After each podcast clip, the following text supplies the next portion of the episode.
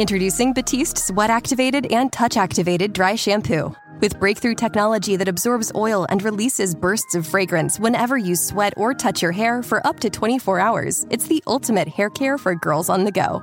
Try the newest dry shampoo that's activated by you. Batiste, the future of hair care is here. Buy Batiste Dry Shampoo online or in store at your nearest retailer. I feel good. Dad, are you singing to your cereal? Come on, Ava. Silk almond milk starts the morning on a high note Silk almond milk. with calcium, vitamins A, D, and E. Feel plenty good. I mean, what's pro football focus doing? Last week they had Brady. This week they got Pitt. We're doing it. We're literally doing it differently from everybody else. As a matter of fact, moving forward from this point on, I will not make reference to PFF. Do you not understand that they are that way because you're Joe Flacco? And you just like to discredit things that people deserve credit for. That you can't possibly be expected to defend that. Talk about the game, Sam. So Who cares about what people think about us? Yeah, I like football, I like football season, all the things that go with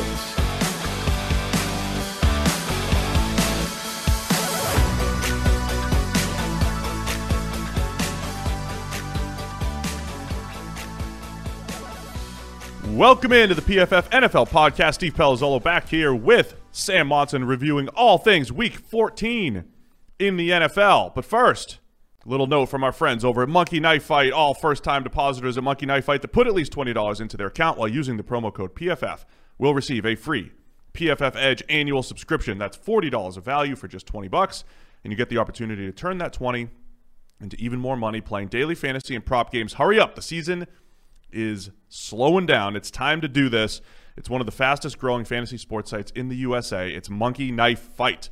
So go to Monkey Knife Fight, deposit your 20 bucks, use the promo code PFF today and receive a free PFF Edge annual subscription.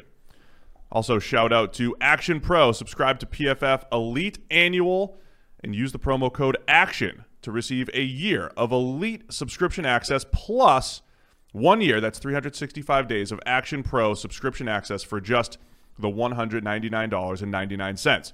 This is a limited limited time offer that is currently only made available now through the Super Bowl, which is February 7th, 2021. This offer only applies to first-time elite annual subscribers. All right, Sam, let's get going. yes, Week 14, let's roll. almost in the books. Only one game remaining. Only a Monday night football game. No Tuesdays or Wednesdays or anything like that. But a lot of action to discuss, which all started on Thursday night. The Los Angeles Rams 24, New England Patriots 3. A game, you know, New England was making a run. They're coming off a 45 to nothing win hmm. against the other Los Angeles team, the Chargers. You know, gaining a little bit of steam. Patriots looked like they might need to make a little, or going to make a little bit of a playoff run Squashed. absolutely squashed. The Yeah. Rams defense still legit, and they played a pretty efficient game offensively. I would say it's just a solid game offensively. But twenty-four to three, Rams Patriots. Your thoughts? Yeah, I mean, definitely don't go overboard with their offensive performance, but I think we should give them credit given how recently that offense was essentially eliminated in the Super Bowl. Like it wasn't amazing. It didn't catch fire. It, you know, it didn't absolutely murder the New England defense, but it did function. Um, so, like, credit to them for that. I, I think McVay's ability to adjust to what's happened to him, right, on both sides of the ball. Um, you know, I was talking to Ben Stockwell about this, and how much credit do you give Sean McVay for the defense this year, right? The the performance under new coaching has been phenomenal. That's I think the thing that's driving this team right now.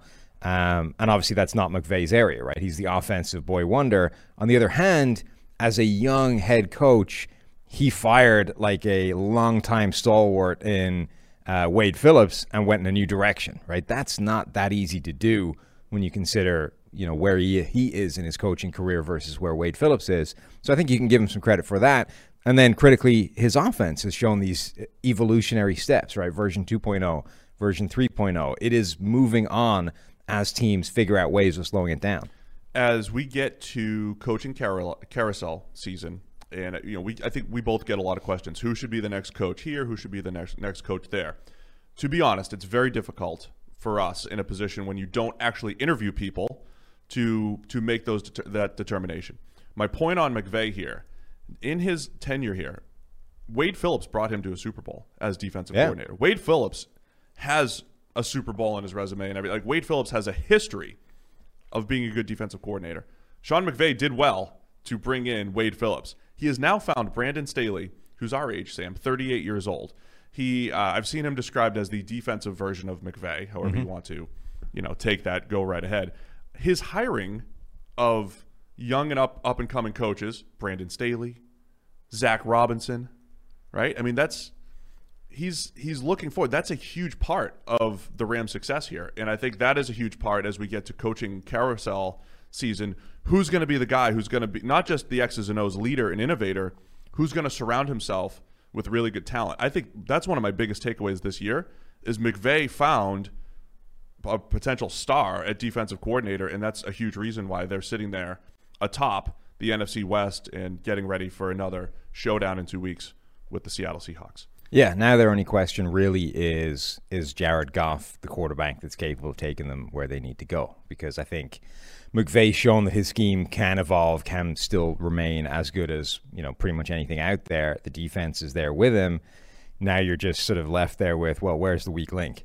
I'm wondering if Goff, if Shanahan and McVay are both looking at the same thing, saying, okay, I have Jared Goff and I have Jimmy Garoppolo in San Francisco. They've both gone to Super Bowls with those guys. They both have to call a pristine game, I think, to get the most out of those guys. I, I always wonder if they're just, you know, peaking into that top. Neither guy is a top 10 quarterback. So are they peaking into the, you know, getting that top 10 guy? Uh, last thing I'll say about the Patriots, though, I tweeted last night the future of the AFC East fascinating with the Bills and Sean McDermott, Josh Allen looking pretty good for the future. The Dolphins with Tua, maybe not, maybe, maybe not Tua looking great so far, but Brian Flores certainly looks like he's entrenched there. The Jets look like they're going to get Trevor Lawrence and a new head coach, and then the Patriots. You have Bill Belichick, a question mark at quarterback going forward. It looks like the division's going to be really competitive, and it's going to be fascinating to see where New England goes from a QB standpoint because Cam Newton got benched in this one. Still their quarterback, though, He's still their quarterback. as Bill said. Very, very, you know, clear about that. I, I mean, I but that tells me they ha, they are not thrilled with what they've seen from Jarrett Stidham for all the offseason hype. Of course they're not. I mean, They Jared- have they are not impressed with Jarrett Stidham enough to give him the job right now. No, and just the nature of the Cam Newton contract, right? It was like, yeah, okay, this became too good an opportunity to turn down because he was willing to pay for base or play for basically nothing. That you don't really even then you're not you're not picking up the phone to find that out if you're in love with what Stidham is doing. You know what I mean? You only discovered that. Hey, it turns out Cam Newton will play for peanuts this year because you weren't exactly in love with what Stidham was doing behind the scenes. Like this this whole thing is because Stidham is not the player that the hype machine said he might be when it looked like he was going to be the starter. So now they're in a weird spot. They get a bunch of players back, presumably from the opt out guys. Um, there's still a lot of talent around this team. Some of it is aging pretty badly, but they, for the first time in uh, 20 years, now have no answer at quarterback because whatever you think about how Cam Newton has done this year, he hasn't exactly resoundingly answered a, a question of, yeah, if you give me enough talent, I can be a legit quarterback and take us everywhere we need to go. So they're in a weird spot for the first time in decades. We'll talk about it a lot this offseason. I'll be interested to see where they go as far as the offense. Uh, You, if you're Bill Belichick, you have to have looked at this offense the last two years and said, I've got no playmakers here. They had an aging Julian Edelman, nobody else really, besides Jacoby Myers, who's you know a good complementary re- receiver, who's a good route runner.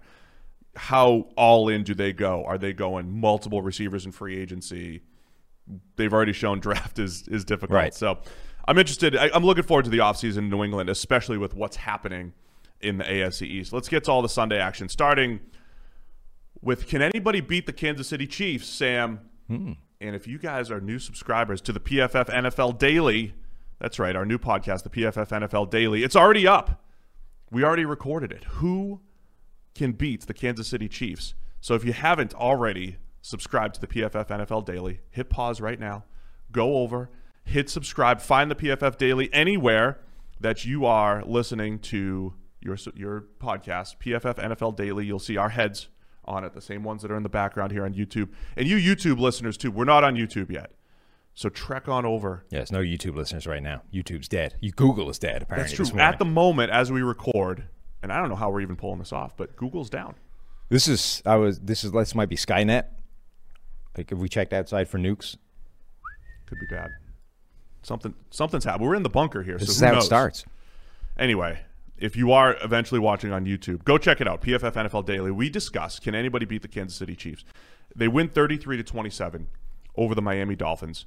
We went into depth in the PFF NFL Daily, but the question comes around because it looked like if you're going to pull an upset against the Kansas City Chiefs, this was like the way to do it, right? You get a couple turnovers early on, some some turnover luck maybe goes goes back the other way for Patrick Mahomes. And Yeah. despite all of that, still 33 points for the Chiefs. Right. For like a quarter, it looked like it was going exactly the way I thought it might, right? Which is they really caused the Chiefs and Mahomes some problems, and they've got a real shot at winning the game. Um, and then the Chiefs kind of went back to being the Chiefs, and it just became pitch and catch a couple of times, and you're like, oh, yeah.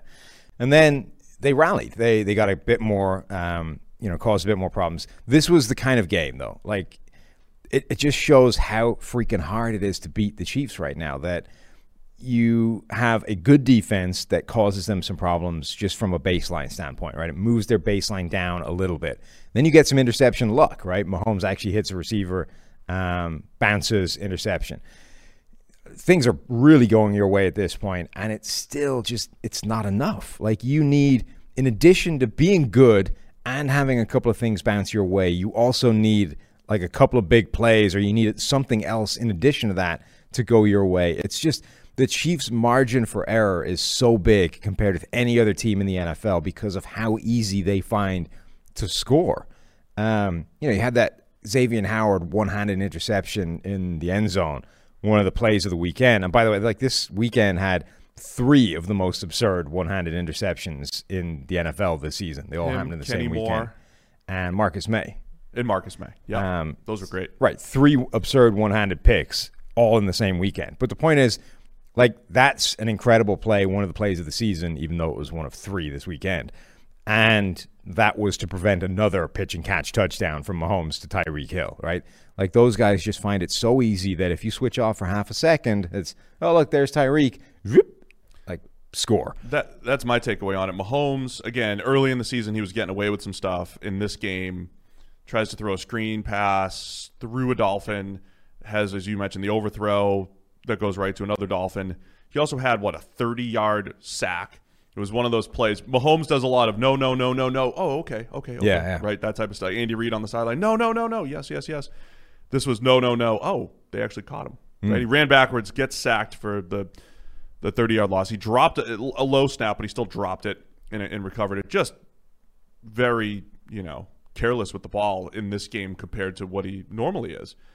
But at the same time, the Chiefs playmakers took over. And also Mahomes overall played well. Those plays were bad, but he comes back and he's just dealing on 10 plus yard throws, has a few drops beyond that.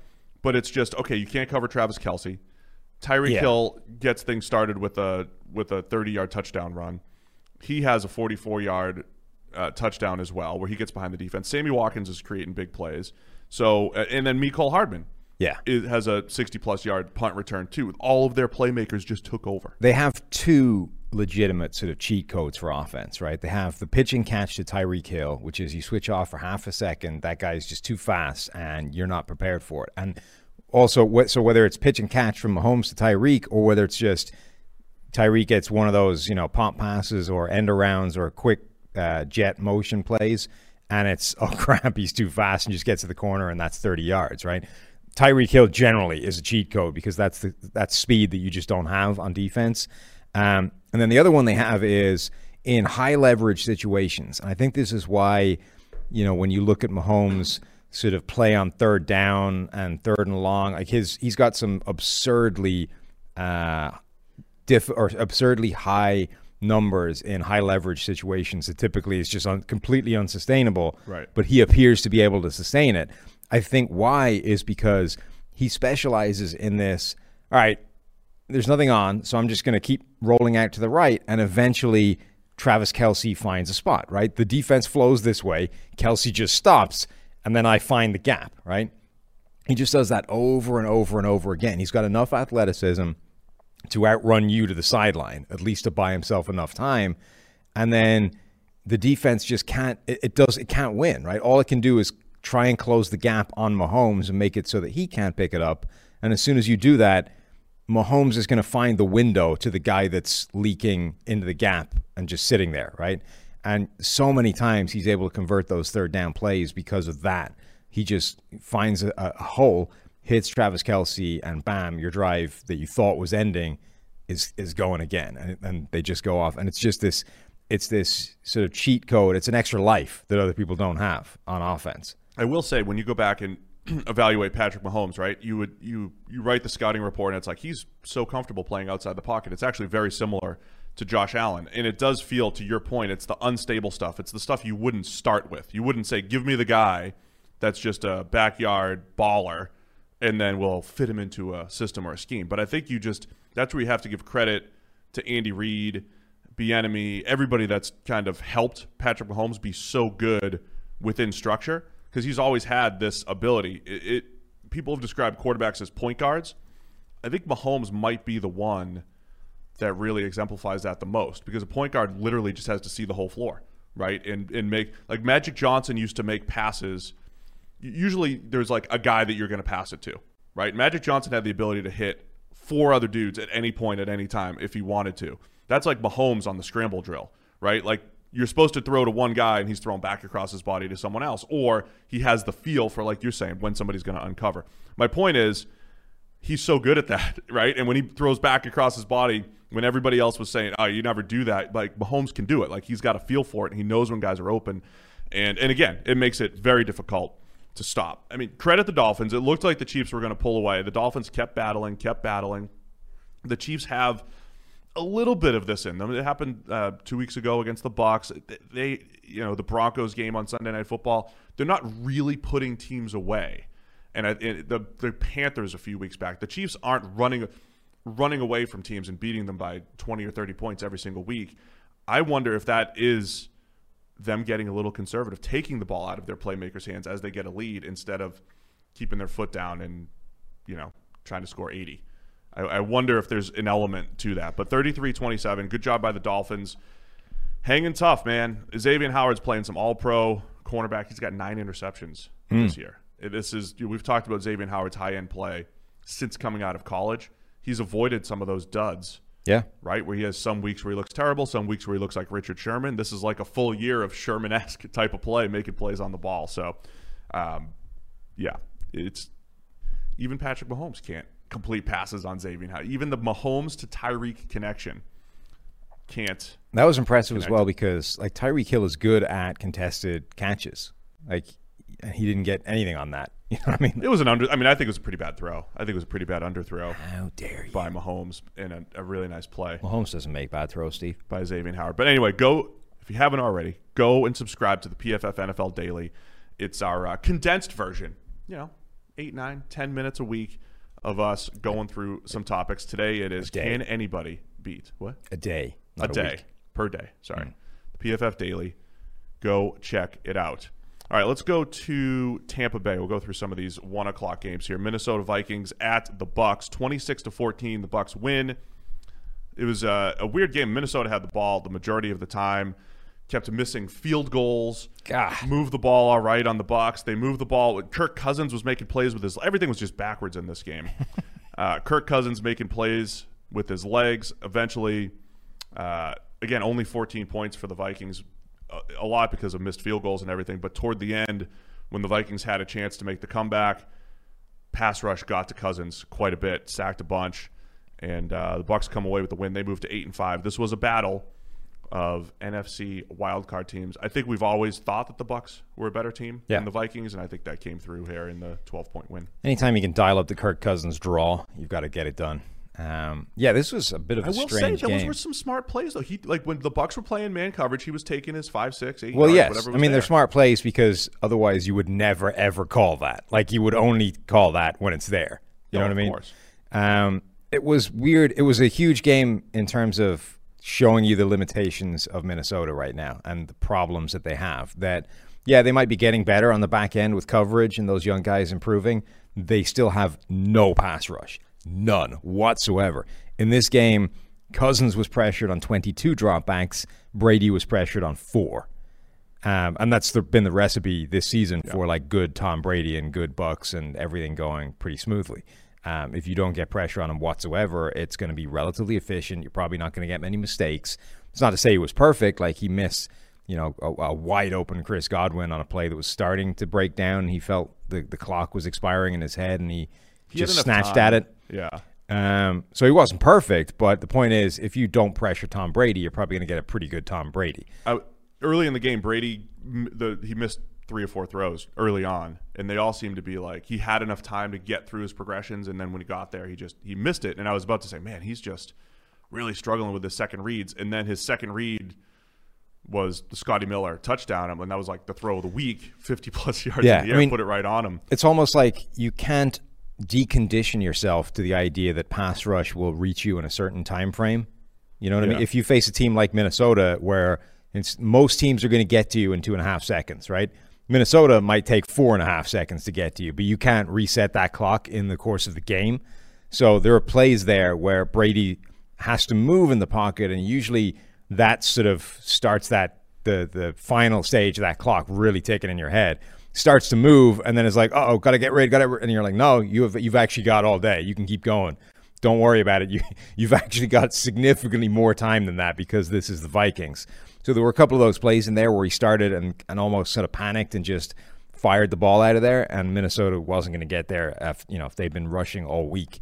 Um, and then the flip side, Cousins was under pressure quite a lot uh, and played all right under pressure, but it's just it has a detrimental effect. Like you just can't, you know, play at that level all game long.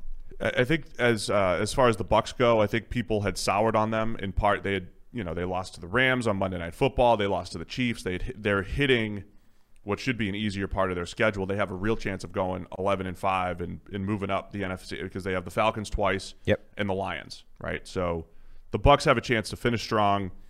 The Vikings. We came in saying, all right, how much of this turnaround was based off of the teams that they had played and sneaking past teams like the Panthers and the Jaguars and everything. And you know, I think, I think to your point, they're a step behind. But uh, at the overall grand scheme of things, I think the Vikings are what we probably thought in the offseason, which is Kirk Cousins is on the on the top end of quarterbacks, right? And they're rebuilding. And they've had rebuilding question marks at cornerback and they found a nice player in Justin Jefferson and you know, I mean, they're in rebuilding mode with a non-rebuilding quarterback, so to speak, and it's all going to land around 500. Yeah, we. I mean, we had three major questions on the Vikings coming into the season, right? Um, do they have enough weapons on offense because they just shipped off their best one in Stefon Diggs? To which the answer is yes. Justin Jefferson has almost exactly replaced what they lost in Diggs. So you have Jefferson, you have Dalvin Cook, you have Adam Thielen. Um, the only the question is not talent on offense; it's uh, do they deploy it in the right way, and are they still too conservative, and do they actually hurt themselves with play calling, etc. Um, question number two is you basically are relying on an entire stable worth of rookie cornerbacks. Can they hold up? Eh, the answer to that is probably not, but as much as you could possibly expect them to, they're doing okay. They're keeping their heads above water at this point. And then question three is that's one of the worst defensive lines in the NFL on paper, and it got worse because you lost Danielle Hunter before the game, or before anybody had even kicked the ball, right? Danielle Hunter goes down with what was it, a neck injury that's started off as a sort of oh he's he's going to be on IR out a few weeks, and then actually we're shutting him down for the year. So and then you trade for um, Yannick Ngakoue to try and fix that. That didn't do anything because you started such a bad record. You started shipping off pieces, and that's ended up with the same issue, right? Worst defensive line in the NFL, or one of the worst. So that's really one of the biggest things holding back this team right now. So off season for them is let's hope the young cornerbacks improve. We've already invested in them. Let's really attack the defensive line. Danielle Hunter will be good. We hope he comes back 100%, but he needs help. Like he's the only guy on this defensive front right now. Outside of that, it's the same old story with the Vikings. I will say, as much as we harp on coverage being more important than pass rush, I think that you, you like to talk about your sliders. The slider moves the other way with teams that like to rely on a four man rush, right? So if you are a Seattle cover three type scheme or a Mike Zimmer, Mike Zimmer will blitz and you know fake blitz and you know do a lot of you know stuff in and around the line of scrimmage, but ultimately they need to get home with four or at least put some sort of pressure on four. And again, um, They can't. they can't right now. And in in Brady's you know 50 plus yard touchdown to Scotty Miller, the fact that you can get to your second read and unleash a 50 yard pass, I think does does well sum up the Vikings. So look for these teams, the uh, the narrative on these teams to kind of switch a little bit, where it seemed like, hey, you know, this was a big game for the Vikings, one game behind the Bucs coming in, but you know, as we said, Right, and this, This was is who they why this was why as much as Minnesota jumped into those playoff spots, like the predictive models always said, you know, they're probably still not making the playoffs. Like other teams had a better shot given the run in. All right, let's get through some of the other top games, and let's go to the Saints and Eagles. Let's go. It's an Eagles game, really. The Eagles won, twenty-four to twenty-one. Jalen Hurts statement game, undefeated Jalen Hurts. Not too many undefeated quarterbacks There aren't. in NFL history. Not anymore. 24-21, Eagles beat the New Orleans Saints. Now, do we want to overreact, or do we want to talk about what happened? Well, let's first of all uh, point out that it turns out I was quite wrong here. Uh, Somebody pointed out that on our preview show, at some stage, it was like, "Do the Eagles have a chance?" And I scoffed derisory at that uh, and said, "No." Turns out they did. They, they had a chance. They won. So Um, we, I, we were both, you know, pretty pretty on on shtick with that then, right? So you made a ridiculous, firm statement. No shot, Eagles. Hmm. I said nine point spread at the time. I think what was it? Right? It was seven, whatever it was. It was over a touchdown, or at least a touchdown. I said we don't know what we're going to get from Jalen Hurts. I don't know. yeah. I don't know. It Could be good. Hmm. Could be bad. Very uh, very on brand for me Yes. turns out Jalen Hurts actually didn't play all that well. However, he got away his worst pass he got away with, so it didn't actually come back to bite him. He did try to bring the Saints back in with turnover worthy plays. He did try to bring them back into the game. There was something different about the Eagles offense, and it included an 80 yard touchdown run by Miles Sanders. How much do we overrate the offense? Just kind of, it looked different. It felt more efficient. A lot. So here's the thing, right? You've got the Miles Sanders touchdown run. The Saints hadn't allowed a 100 yard rusher in like 55 straight games or something. You blow one gap at the line of scrimmage, and Miles Sanders scampers for 80 in one play, and that's in the that's your that's your spread, right? Right there. That one play, bam, spread's gone. Um, then, as you say, Jalen Hurts throws the ball to the opposition, doesn't get caught that's a turnover that didn't happen. So also the how did the Saints not recover that onside kick at the end? Two different Saints had that, and somehow an Eagles guy comes out of that pile with the ball. Anyway, onside kicks have somehow gotten a little bit more exciting. At the same time, the Packers and Lions had one too going on at the same time, and they almost got him. I was thinking about this last night. It's not even a daily topic, but why do we why do we think that you shouldn't just be able to continue chasing the game, right? Let's just if you can give them something easy to do, the fourth and 15 play, whatever it is, right? Why is there a downside to being able to keep getting the ball back and chasing a game back? Like if you let it let it happen, it's more exciting that way. it's the not best a, da- part It's of- not a daily topic. no, it's not, interesting. and it's not even. It's not a, this topic either. It's just something I was musing yesterday when the onside kicks were all happening at the same time, and you're like, all this is doing is ending a potential comeback right now because none of these things are going to get recovered. more fun. Just Would give them, more give the offense the ball back and see if they can come back from 21 points down. That's all anybody wants to see now. Anyway, um, so uh, the, the weird thing is that we kind of had the analysis right, which is, or at least I did on the preview live show, which you aren't a part of, Steve. Um, my point was, look, Jalen Hurts is unlikely to be the silver bullet for this Philadelphia offense, um, but what he might do is give you a baseline that's good enough for you to at least figure out what else is wrong with it in a way that Carson Wentz wasn't, right? Wentz was playing so badly from a basic foundational standpoint of a quarterback that it was impossible to tell what else is broken, right? Like, how bad is our offensive line? Because right now, Wentz is just wandering into a sack every time he drops back. So, like, I can't tell how much of the offensive He's line. He's turning it over too. He's not just getting sacked. But whatever. The, my point is, he drops back, sacked. It's like, well, what's the issue here? Hurts at least gives you this baseline of like, all right, this is a, a this is a normal quarterback, right? I can at least now look at this and identify where the problems are outside of Jalen Hurts. I Um, disagree. No, I, so I think that's what we're seeing is that yeah, look, he's gonna throw the ball to the opposition every now and again, and the fact that he can take off and make a make plays with his legs is a useful addition to the offense. But he at least showed you that it can function, and that I think immediately takes the Eagles from being like bottom of the NFC East joke to being all right. Now you can threaten pretty much anybody in a game if a couple things bounce your way. Yeah, I mean, look, the, the only part I disagree with is I don't know if this is some sort of referendum on the ability to evaluate the Eagles roster as much as it's it's this was a JT Barrett game. The thing that I was talking about a few weeks ago about this new world of NFL quarterback where Jalen Hurts is going to end up with like a 40 PFF passing grade because he missed a ton of throws that were open, threw what easily should have been a pick six that was dropped, had a couple accurate passes beyond the sticks. Good job. Okay, fine.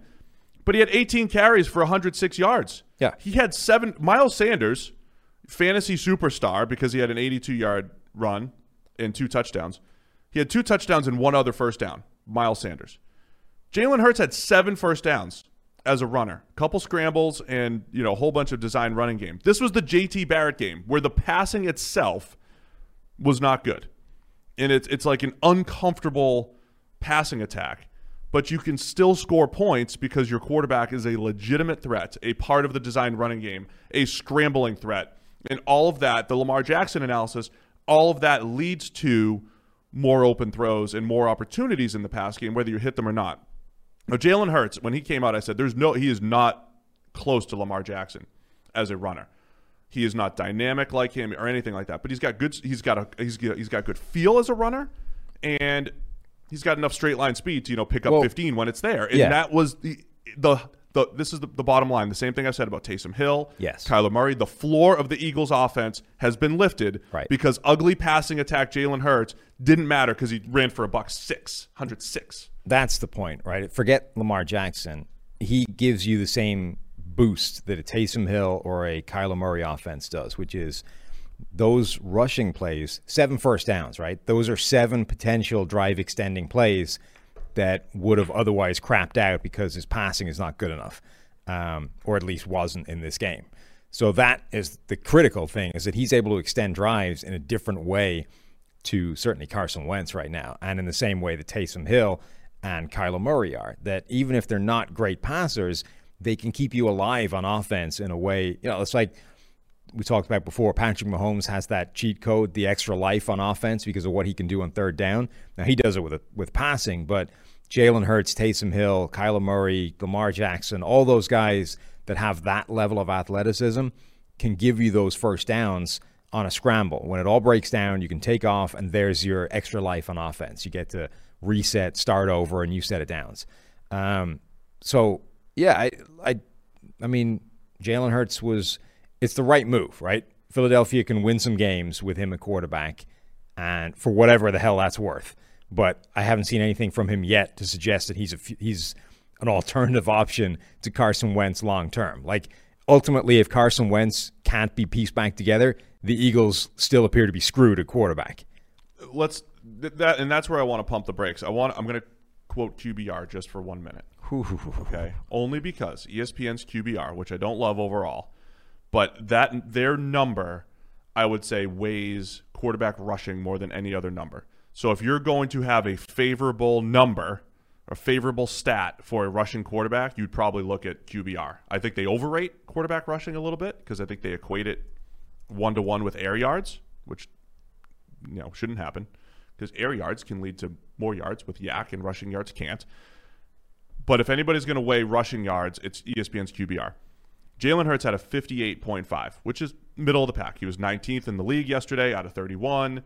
It's an average game, QBR wise. So, and I also don't think QBR, because it's EPA driven, expected points added, it doesn't factor in the way we would the dropped would be pick six. It does not give the same level of downgrade that we would.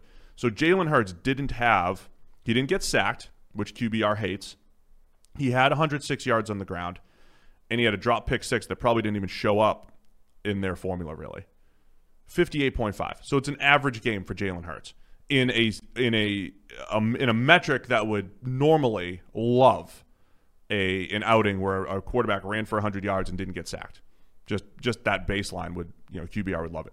So it's just a little perspective. Yeah, he's gonna he's gonna have a bad PFF passing grade, and that's gonna be more predictive going forward. But I'm just saying when you add that all up, the fact that e- QBR, which is results driven and run game driven, still didn't love Hurts performance. So let's at least like pump the brakes just a little bit. Somehow we've you every time it comes time to talk about the Saints and Taysom Hill, you somehow find a way to avoid doing it. Here we are, hours of talk on Jalen Hurts and the Eagles, who still suck as an overall team, and you've got a team that was vying for the number one seed in the NFC loses their, their game, and we're not talking about Taysom Hill. right, let's was Taysom. this was the game, right? We had two pretty good games against the Falcons, one pretty bad game against Denver. Now this was the game that showed us something, and they lost. But did Taysom Hill play dramatically worse than before? No, I think it was a pretty. Oh, it was a pretty good game. Overall, it was a pretty good game. Uh, look, in his best games, though, going back to the rushing attack here, he only ran five times for for 33 yards. You usually get more out of him uh, from a run game perspective.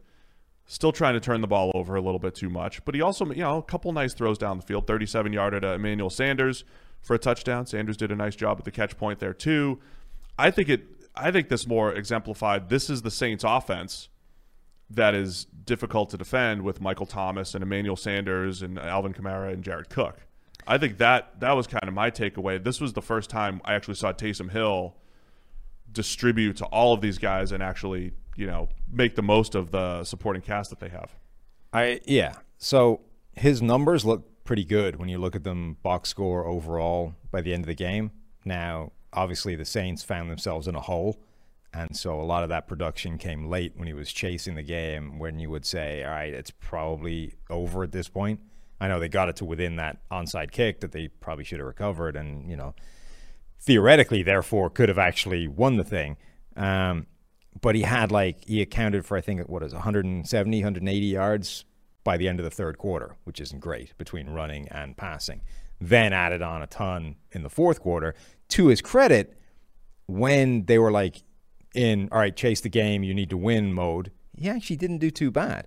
Now, it's not to say that look, it's it's great. It's the same as Drew Brees. Like he, there's a lot of plays there where he should have put the ball in the air and didn't. You know, The, the five sacks is what really, right. really killed him. His Killed them. biggest issue right now is the propensity to take sacks, which is, I want to say young quarterbacks. Let's say young in experience as opposed to you know age, right? Um, all young quarterbacks in terms of NFL experience take too many sacks. It's just one of the things that quarterbacks do before they get a feel for playing in the NFL. He takes too many sacks, and his other biggest issue is fumbles. Like for a guy who's you know, came from a gimmick role where you're like the designated rusher slash tight end, his inability to hold on to the football is kind of amazing. Like those are the two biggest things that hold him back from any kind of future as a legitimate starting quarterback. If he could fix those, he actually wouldn't be a bad player at all. So just the the sack thing you can get better at. Yes. The fumble thing is a little quirky. I mean, Daniel Jones is dealing with it. At some point, you assume Daniel Jones isn't going to fumble once per game going forward. So those those things should get better. The the internal clock thing is interesting because I th- you know Carson Wentz coming out, it seemed like he was really slow, and he got better. Do guys do get better? Jimmy Garoppolo had times early in his career where he seemed slow, and then he really sped up his process. Can, I don't know if Taysom Hill can do that. They'll if Taysom Hill can improve that, they will have something. But I think his slow internal clock was a big part of the five sacks yesterday, and uh, five sacks, none of which came from Brandon Graham, who's really, really affecting my um, my ability to win a lunch. From him. Yeah. it's like four straight games with no sacks after sitting there at seven. Yeah. after a, Uh-huh. a bunch of weeks. Yeah. You're in yeah, you're not you're not in good shape right now. 7 with how No. many games left? Three, Uh, that's that's an average that Brandon Graham doesn't typically hit. one per game. Yeah. No, he usually does not average one per game. That would this would be a real kick in the stones one for the lunch record. I mean, whatever about like eh, starting the 16 game schedule, hoping Brandon Graham will get to double digits. You know, in any given year, there's there's a chance when he gets to seven after like whatever it was half the year. And You're like, all right, now all I need is three for the rest of the season. You'd think, yeah, I got a pretty good shot at this point, and then yeah, nothing, nothing. That's unfortunate. Hey guys, life is full of questions. Like, what would happen to my family if something happened to me? Am I saving enough for retirement? And is now the right time to start thinking about life insurance, just to name a few? No one should have to settle for answers to these life altering questions that involve gray areas or leaving things to chance. And with Western and Southern, you won't have to. Backed by over 130 years of experience gathering insights, building strategies, and helping customers choose the right solutions, together we can look ahead to leave the unknown behind. Western and Southern Financial Group, life insurance, retirement, and investments. Compensated endorser, products issued by member companies of Western and Southern Financial Group, Cincinnati, Ohio. See what happens. We need Brandon. We just give me a three sack game so I can get the launch from you. Anyway, bottom line is let's not overreact. Um, Taysom Hill actually outplayed Jalen Hurts. And look, if you if you take out the 82 yard run by Miles Sanders, which was great, things. I mean, that's a, we don't even have to take it out, right? The, that's that's the reason the Eagles won the game, right? I mean, Yeah. You don't have to remove it. Let's just say, look, the Eagles won this game because of a play that typically doesn't happen against the Saints. This team is not allowed a 100 yard rusher in like 55 games. That's a lot of games. Suddenly, you rattle off 180 yard score, and that's that is the difference between the two teams. The end. Like you don't have to remove it. You just have to explain that that that play is the reason they won, not because Jalen Hurts was the second coming of whoever. Like Jalen Hurts didn't play that great, but it didn't need to because they had a running back rattle off an 80 yard touchdown. JT Barrett game for Jalen Hurts. Really nice game from uh, Javon Hargrave on the defensive interior for the Eagles. Josh Sweat, couple sacks, showed his athleticism, tracking down Taysom Hill. So nice job by the Eagles. Bottom line, too, I don't know how much we, stock we put in this. The Eagles played better. The team played better with a new guy Yes. under center.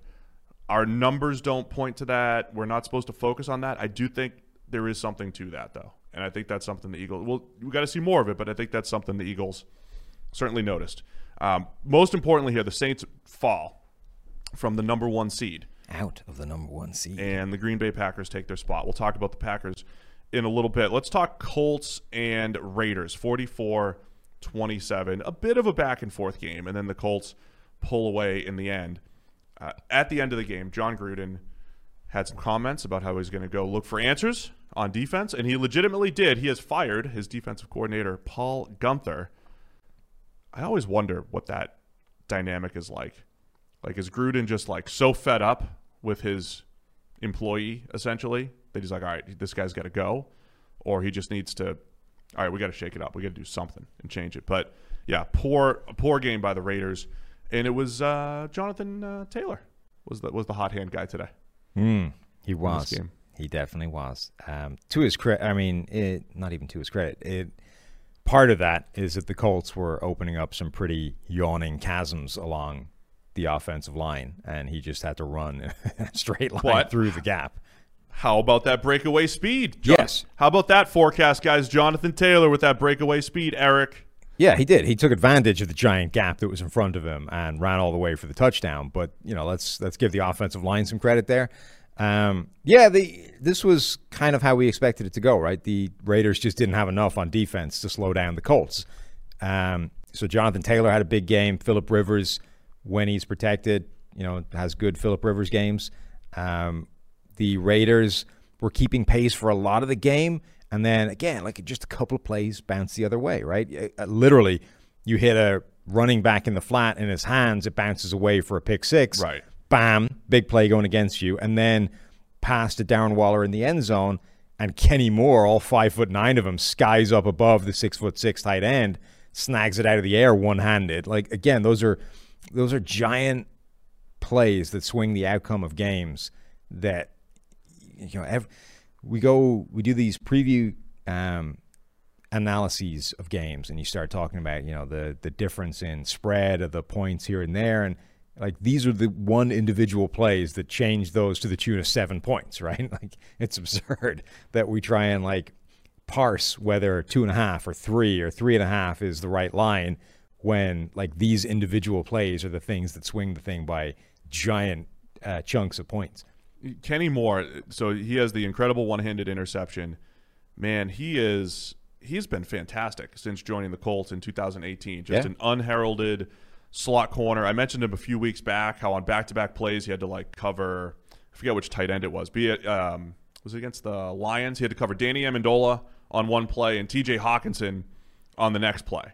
Right? Like a big huge tight end and a short shifty slot receiver. So this is similar. He's in coverage against Darren Waller, one of the most difficult tight ends in the NFL. He jumps up and makes a play. Kenny Moore's just got he's got good length and ball skills and all that stuff. I mean, just an underrated, really solid player for the Colts the last few years and fun to watch. And a guy that does he gets beat, right? He gets beat at times because he's just in a really difficult role, but he always seems to show up and, and make plays. So huge game there. I think it's it comes back to as much as we talk about quarterback play, I think I just really like the Colts all around team, right? I think eh, you know they've got they're just solid across the board defensively. Offensive line usually is pretty good. They had this was one of those games where they, the run game, you know, showed up for them and and made like again those big plays by Jonathan Taylor. So I, I just think they can win in different ways. And as we get closer to the playoffs, the ability to win in different ways, I think the Colts have that in their favor. This was a massive game for AFC playoff seeding, for Huge. making the playoffs. Period. Um, the Colts put themselves in a really good spot by winning. Uh, they kept in lockstep with the Tennessee Titans, who obviously had Jacksonville. Um, they are in the number six seed because Miami lost. The Raiders, on the other hand, now have a giant mountain to climb to even hope to make the playoffs. They're a game back from that seventh seed, and their run in is not exactly easy, but it does feature the team above them in the wild card spot. So they have the Chargers, they have the Broncos, and they have Miami, and they need to win out. They need to win probably all three of those games. Like Miami is the big one because they're a game ahead of them and us currently occupying that uh, spot. But also Baltimore is ahead of them, and Baltimore could well jump above them. Like like they could win out. So the Raiders are in a real hole now. Need to win out and hope they get some things bounce their direction. Yeah, the Raiders. Uh, the, the analysis a few weeks ago was okay. They they played their Super Bowl against the Chiefs, and uh, how much of that is just okay? It's division games. Now looking back, are the Raiders just not as good as we thought? And it's just hey, these division games against the Chiefs, they don't really. I don't even want to say they match up well against the Chiefs, but they they attached down the field really well against the Chiefs this year, and didn't really slow them a ton defensively, but enough. I don't know, man. It it felt like they should. I thought they were going to bounce back here, and you know, in in these big games, you know, play up. But to your point, a couple quirky plays here and there, right? Yeah, I So mean- it wasn't like they got absolutely demoralized here by the Colts. Right. I think their offense did about as well as you could expect. Right. This is the this went as you would expect it to. Right. The Colts and the Raiders should both put up points, but o- or Oakland, Las Vegas has a bad defense. So in theory, the Colts should put up more points, right? Yeah. Whereas the Colts actually have a pretty good defense, and even against a good offense like the Raiders, they should be able to limit them to some degree. And that's okay. It ended up because of a couple of weird plays, but that's basically what happened, right? The Colts were more successful in offense than the Raiders were because they have the advantage on defense. I, and that's the conclusion that the Raiders came to after the game as well. It's like, look, our defense is just playing too badly right now. Let's fire somebody. Um, I'm not sure that's the correct like solution to the problem, but that is the issue, right? Their defense right now is not good enough for this team to be contending with the very best in the AFC. So the Colts moved to nine and four. They are tied with the Titans at nine and four, atop the pretty difficult AFC South. It turns out, Hashtag how hard could it be? Uh, pretty difficult Huh. for the you know for winning at the top. You need more than nine wins to win in the AFC South, presumably, if both teams don't you know lose out. So nine and four Titans and nine and four Colts now in the AFC South. It's quite a battle over there. Love it. All right, what else? Uh, let's go to Sunday Night Football, and then we'll go rapid fire through some of the other games. Are you uh, are you signing an apology form? Stop it. No, For what? for doubting Josh Allen for being wrong. They scored 20 points offensively. Hmm. This is the game. This is the game you want to sign an apology form. This I is the game. I think you're due at this point. I mean, last week he was pretty good. This week he beat the Steelers. Get out of here. Um, You're just trolling me on Twitter now. You've got this amazing ability because you you muted every Bills fan that at- attacked you for two years. muted. Yet you still, because they're muted and not blocked, you still can rally the troops. So you just start tweeting at me about this Josh Allen apology form, and then I get forms fired at me, and yeah, let's, let's go, let's go, Steve. It's time. Mm-hmm. It's time. Yeah. The Bills have scored 16 points offensively. Like it's we, we've we've proven our point. I just I think it's time. I think you really should. I think you're letting yourself down at this point, dying on this hill. Get out of here. Josh Allen settled down after a, a rough start. The second straight week, the Steelers' defense went from everything's contested, everything's tight window, everything's difficult to it felt like they got figured out.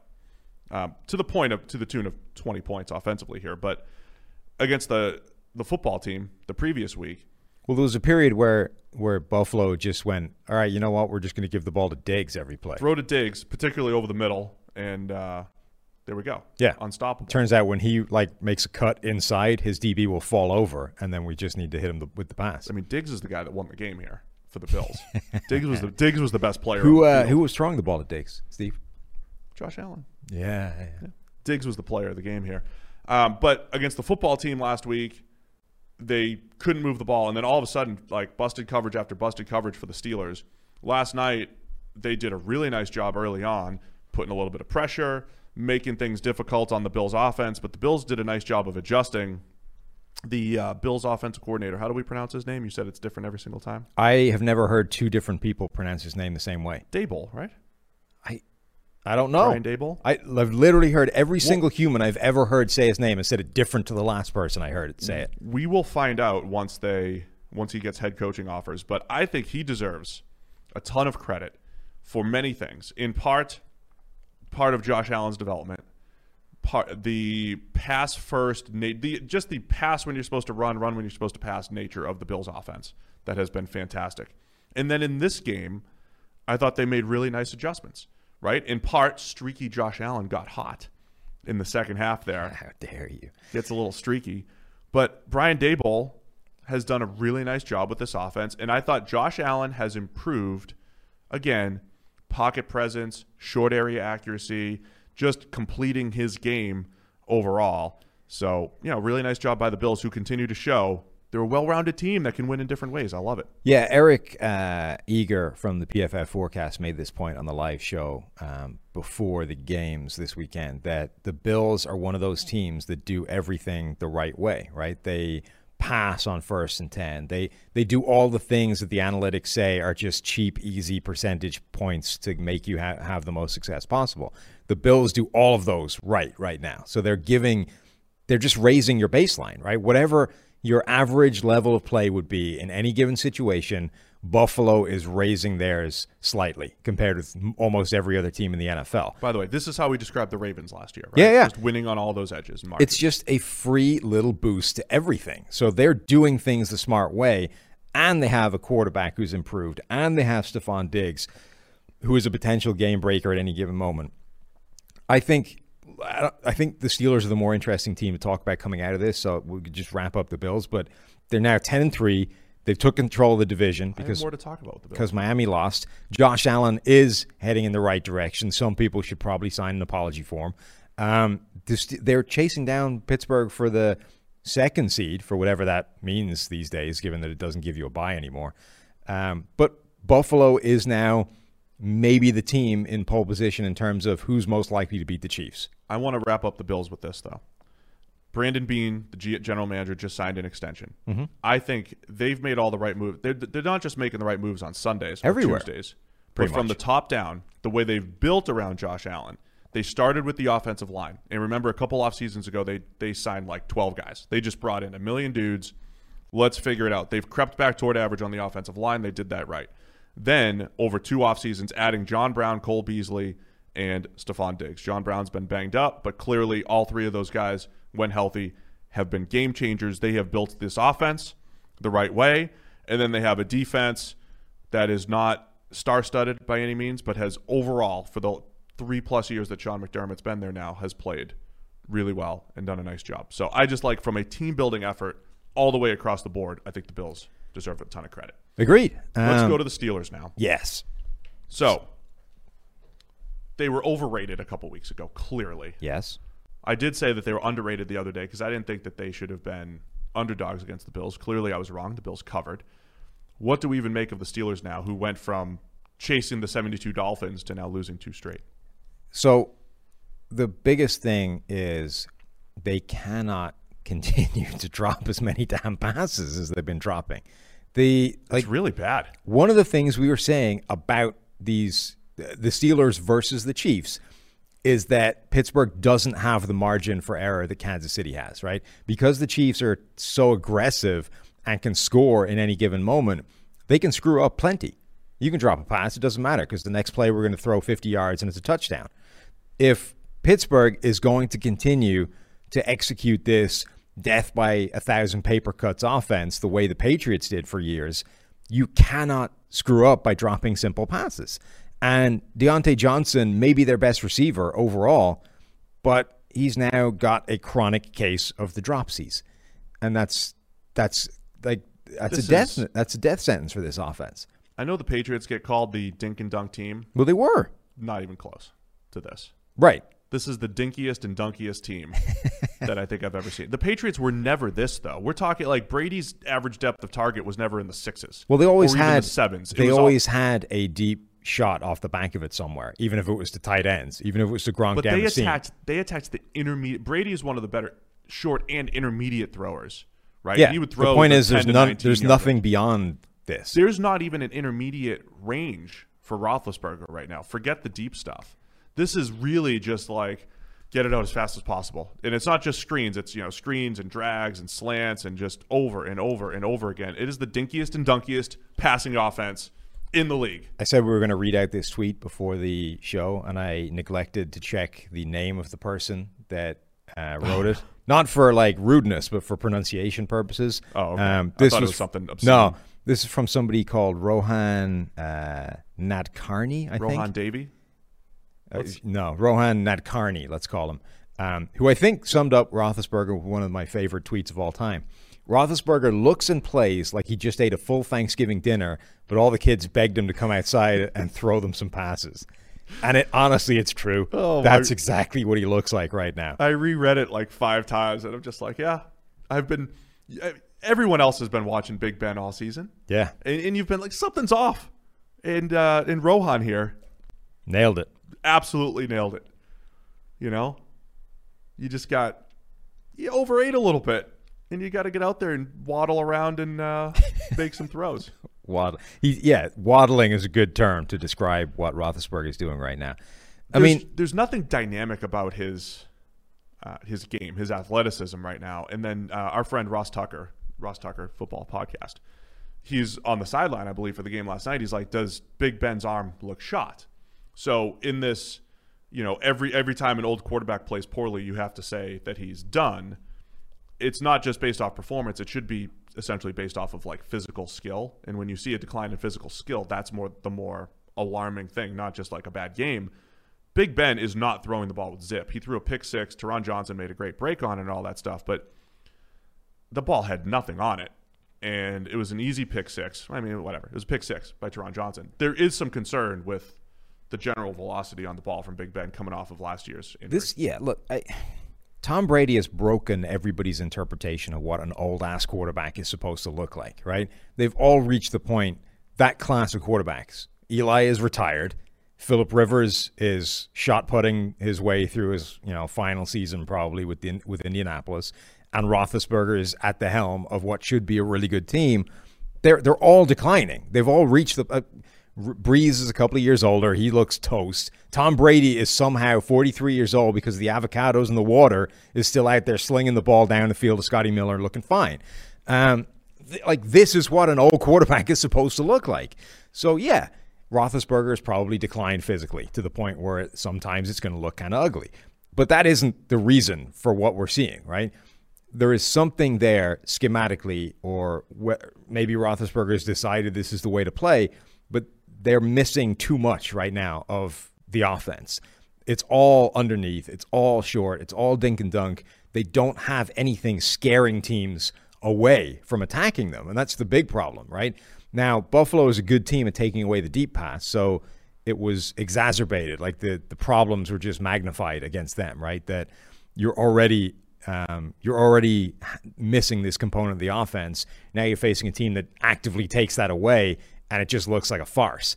But right now, this team doesn't have enough of an intermediate or a deep threat to scare anybody. So now you you're it's back to the the Drew Brees Saints, right? You now have to be hyper efficient to be successful on offense in a way the Chiefs don't have to be. You have to be absurdly efficient and um, consistent in picking up those five yard passes, which means you can't drop a pass. Can't be dropped ever. often, right? So Michael Thomas, one of the best drop rates in the NFL. Diontae Johnson, like all the Pittsburgh receivers, drop the ball. Diontae Johnson, Eric Ebron. I mean, These are guys that have had drop histories, right? So you need to give them a bigger margin for error. You need to let them attack further down the field. you, but I want to touch on what you just said though. The whole schematically for Pittsburgh, they have the answers though. We talked about how the Bills built that receiving corps. The way the Steelers have built this receiving corps, knowing what we know about Chase Claypool now, knowing that he can be a legitimate downfield threat, the Steelers have the answers on the roster. Yes. Diontae Johnson had like he just had the drops. Drops he's like really bad. But Diontae Johnson's an outstanding route runner. He's going to be open, and over time he's going to catch those passes. Ebron is a decent middle of the field threat at tight end with some athleticism. James Washington can do some things down the field, and then Chase Claypool and Juju Smith-Schuster. Like they have the answers on the roster to not just dink and dunk the entire time. So I, maybe it's maybe it's a Roethlisberger thing. It seems he does have a lot of control over the offense, and we talked about this on the other, on the preview show. He is losing the cheat codes that the Bills are using, play action and pass when you're supposed to run. He- Big Ben doesn't use play action. He doesn't use the QB sneak. He doesn't use the cheat code type of stuff. So which, which is this a- again means you just need to be more efficient than you should otherwise. Right. So is is this a comfort level with him and not trusting his arm and all that stuff? And he's uh, apparently post game quote: "If I don't play good enough football, then I need to hang it up. But I still feel I can do I can do enough things to help this team win games." End quote. That's Big Ben. And I think he can too, right? As much as we were saying, look, the MVP candidacy for Big Ben a couple of weeks ago was a joke. Like he was never playing anywhere near that level. No. He is good enough for this team to be efficient on offense. And he is good enough on third down to make up for some deficiencies on first and second down. And he's even good enough to be um, eschewing, eschewing, is what the hell is that word? Anyway, passing up, ignoring, giving away those free uh, percentage points in terms of play action, all those kinds of things. But something, somebody needs to take control of this offense, whether it's him, whether it's play calling, and say, we are not being aggressive enough. We need to change the dynamic of what we're doing right now. Because if we play like this, we cannot beat the best teams in the AFC. We cannot win a Super Bowl playing like this. So it's not just, you know, work at it harder. It's not just, Ben, pull your head out of your ass and start playing better. Somebody needs to make a fundamental shift in what they're doing on offense and attack deeper down the field. Otherwise, this team is capped at how good they can be. Huge game for the Bills, as you said, moving forward to that uh, number two seed. Bigger day for the Kansas City Chiefs, who are now in full control of that number one seed, Number and one scary for the. NFL in a year where the number one seed's more valuable than ever. Well, except home field advantage, maybe not. So The number one seed's more valuable than ever because you're the only team that doesn't play a game. right, one. but you don't have like home field advantage is no longer as big an advantage. If it's no longer any advantage according to the numbers. No, I know that, but the number one seed being the only team with a bye. I know that, but what I'm saying is like more valuable than ever. It's also offset by the fact that your home field advantage through through the playoffs Yeah, is true. no longer an advantage. True. Maybe they'll let all the fans back, and it'll be Maybe. it'll be an advantage. All right, the rest of the week was a little bit less competitive. We'll go through the rest of the games here. Let's touch on Green Bay Detroit because there were playoff implications there. You mentioned right when we got here in the studio at like 3 a.m. You mentioned it feels like the Packers are never pulling away, right? They have control of games and they're never pulling away.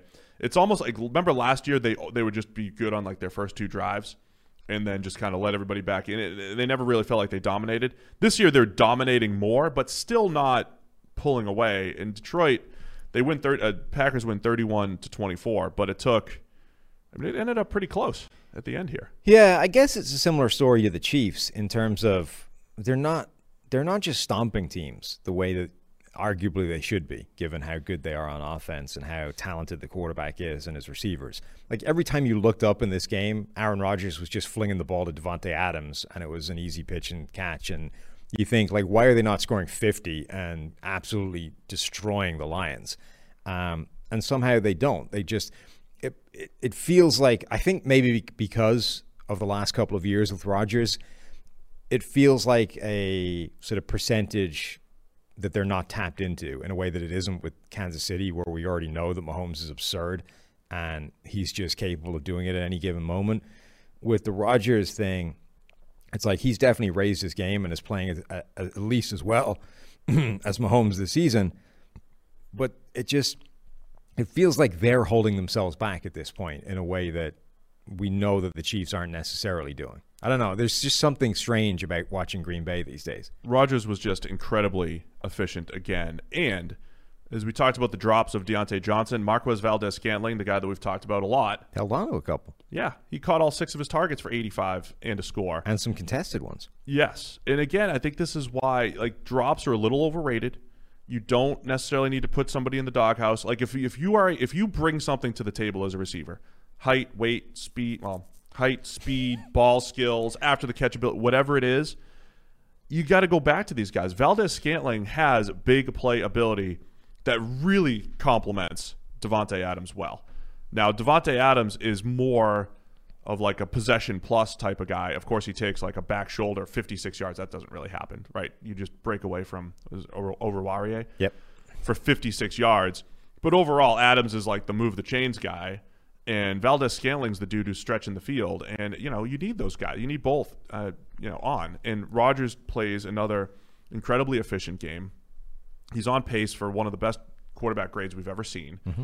And it's it's just one of the stories of the season. The level of efficiency that he is playing with on a weekly basis, uh, the comfort level. Rodgers threw for three touchdowns, ran for another one, and the Green Bay Packers take over the number one seed. So we're looking at the top two graded quarterbacks in the NFL, Rodgers and Mahomes, both now lined up with the number one seeds.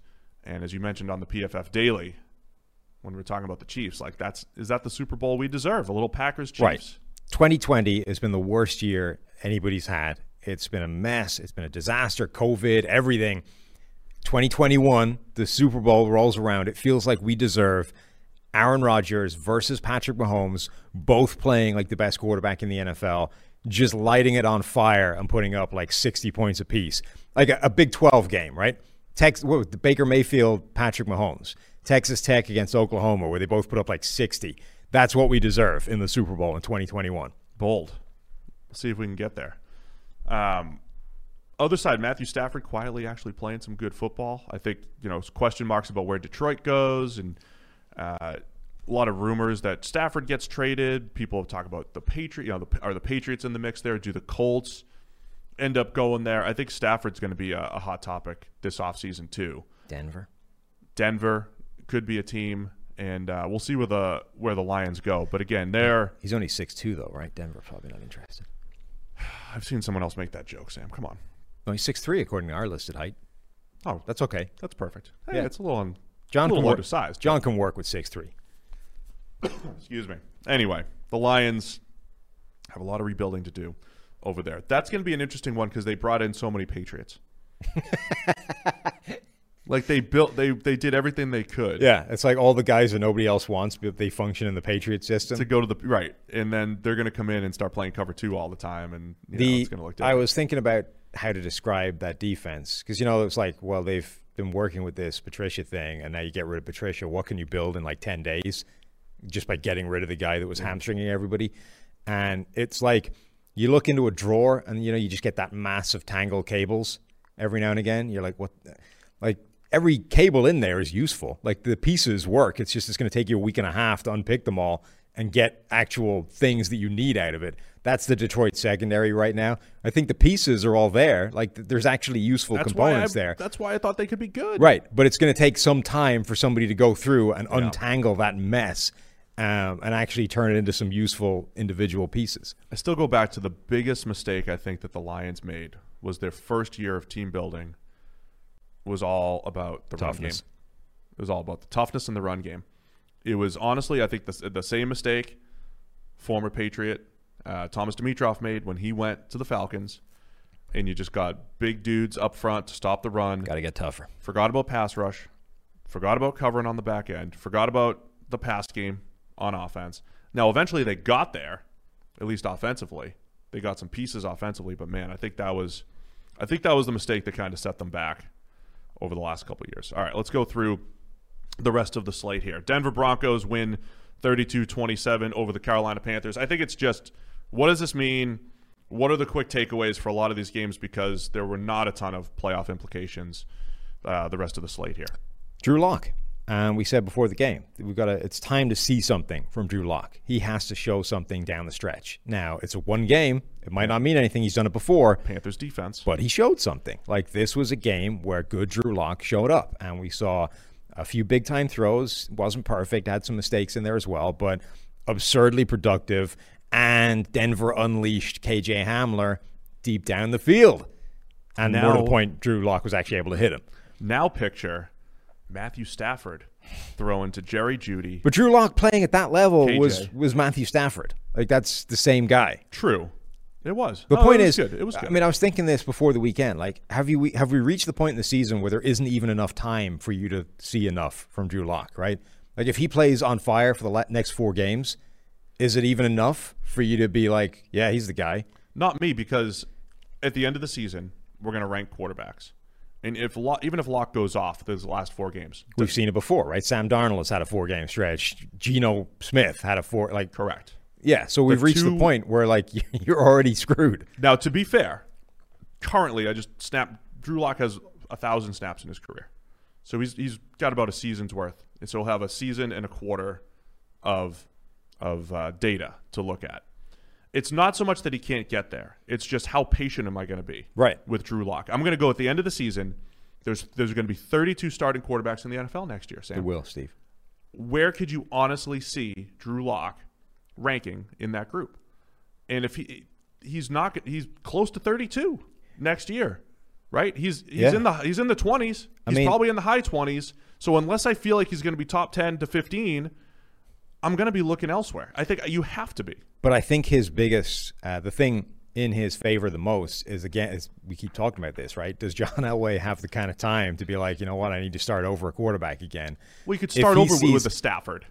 May well maybe, but my point is, if Drew Lock shows anything down the stretch, right, the last few games, if Drew Lock ha- gives any slight glimmer of hope that he's the guy, like Elway has to latch onto that and be like, sweet, it's moving in the right direction. I got him all the weapons. We're good. Drew Lock looks fantastic next year. Next year is when he puts it all together, and boom, breakout year, Pro Bowl. We go back to the promised land. This is how it started for me. It was rough when I began back in the day in the 1980s.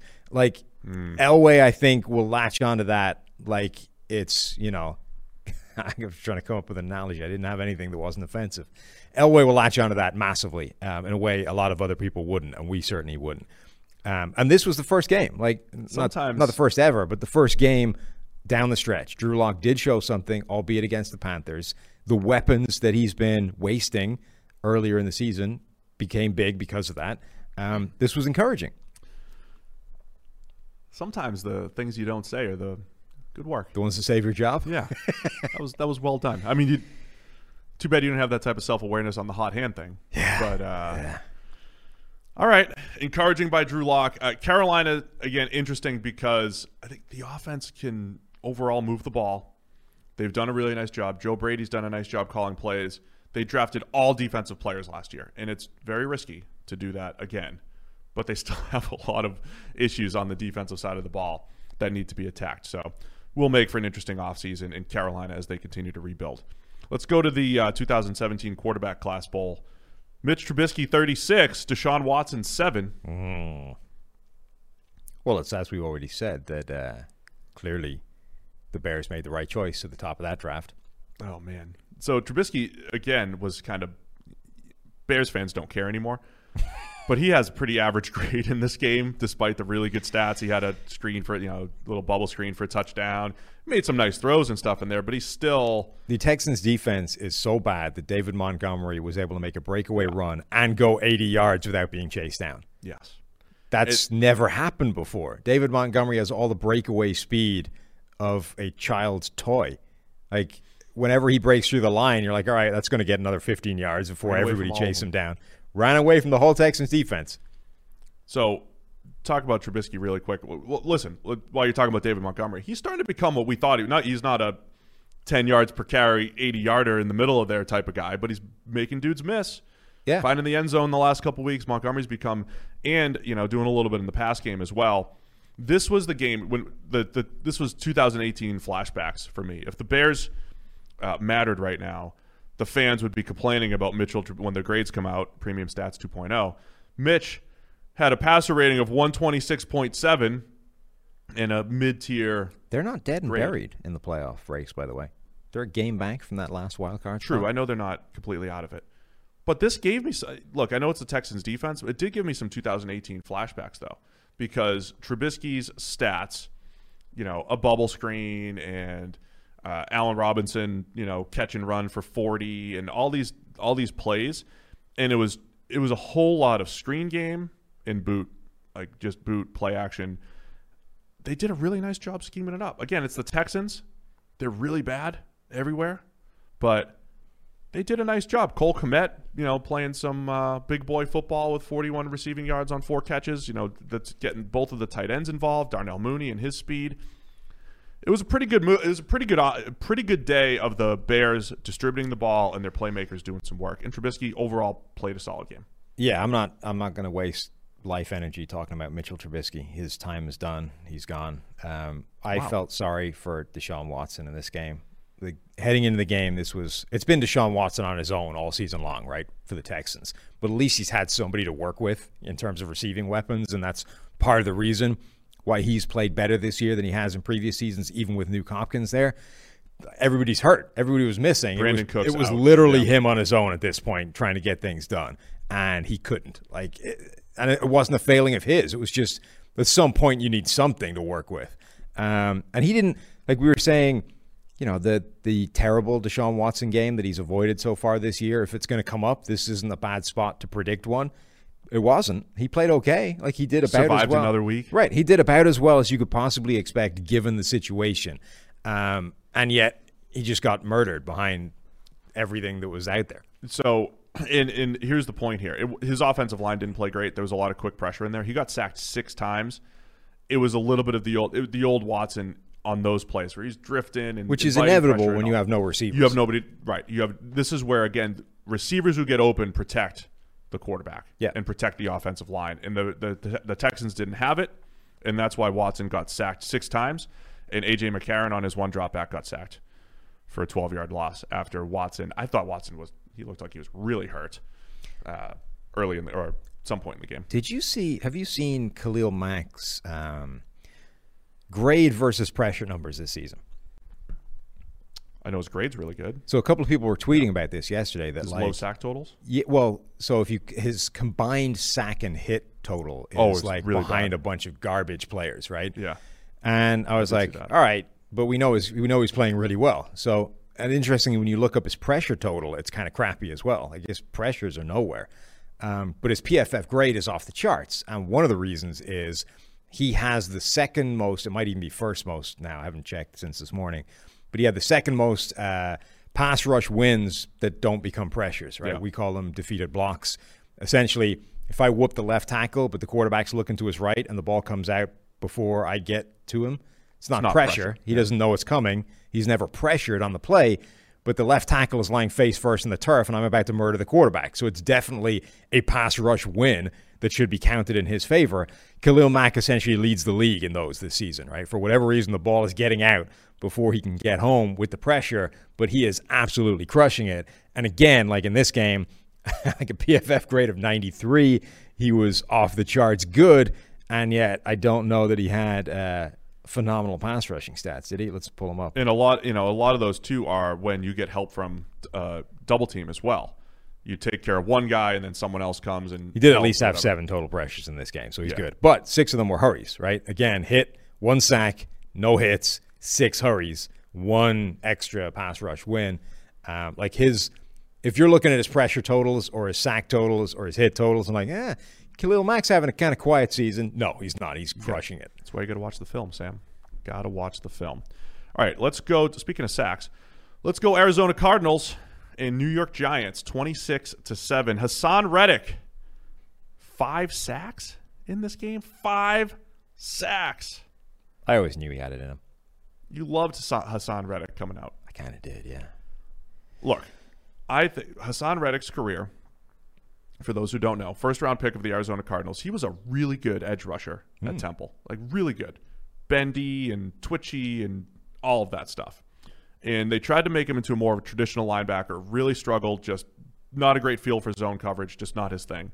This year, they have very much unleashed him as a pass rusher. Not just pure off the edge, but just, you know, using him all over the place, create mismatches. He's played that that position that we describe every draft season, right?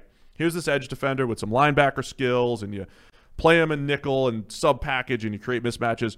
That was this. I mean, that's Reddick this year, but this game, in a nutshell, did a really nice job. But I think as notable is the fact that Daniel Jones playing with this hamstring injury Yeah. can't move, and it felt like he just kept like the, remember the Bengals last week. I said every time I look up, they're getting sacked. That was Daniel Jones. It felt like he was just waiting for the pressure to get there, and Pretty much. he was the culprit on some of them. The Giants' O line got whooped. I mean, it was a beatdown by the Cardinals' defense. Yeah, like I don't want to go overboard the Haason Reddick thing as much as it's you know a, a bit because I really liked him coming out. We gotta Like, touch on even this year. He hasn't been great. He's been better, uh, and I do think he is an edge rusher, not anything else. Um, but this was a weird ass game where he just for- racked up a ton of pressure and sacks. For perspective, he had rushed his, as a rookie. He rushed a little over 200 times, a little over 100 times each of the last two years. This year, 325 times. They declined his fifth year option. Yeah. So he's going to head into free agency this year as a potential reclamation project coming off of b- three years of below average grades. Mhm. And this year, showing signs of life as a pass rusher. With this, not that he's been great all year, to your point, but this game was a dominant outing, however you slice it. So he, Yeah. it's intriguing as he hits the open market. Right. I do think he's one of those guys where you look at him and he just doesn't have the right body shape for what people want on the edge, right? He's a six foot one, 235 pound edge rusher, and teams don't like that. You know, you need to be pretty special for teams to go, okay, I'm going to throw out what we normally do in terms of Yeah. template for this position and put you there as well. Now, you could argue that he was, like his college career was special enough that they should have done that, but teams don't. They just don't like doing that, and they're going to try and force your square peg into a round hole instead. Now, it's taken them, how many, four years to essentially go, well, turns out hammering this round peg or square peg into a round hole just isn't working. So let's find a round hole to put it into instead. Um, and that appears to have slightly better results, but it hasn't turned him back into like the special player maybe that he could have been if they just embraced that from day one.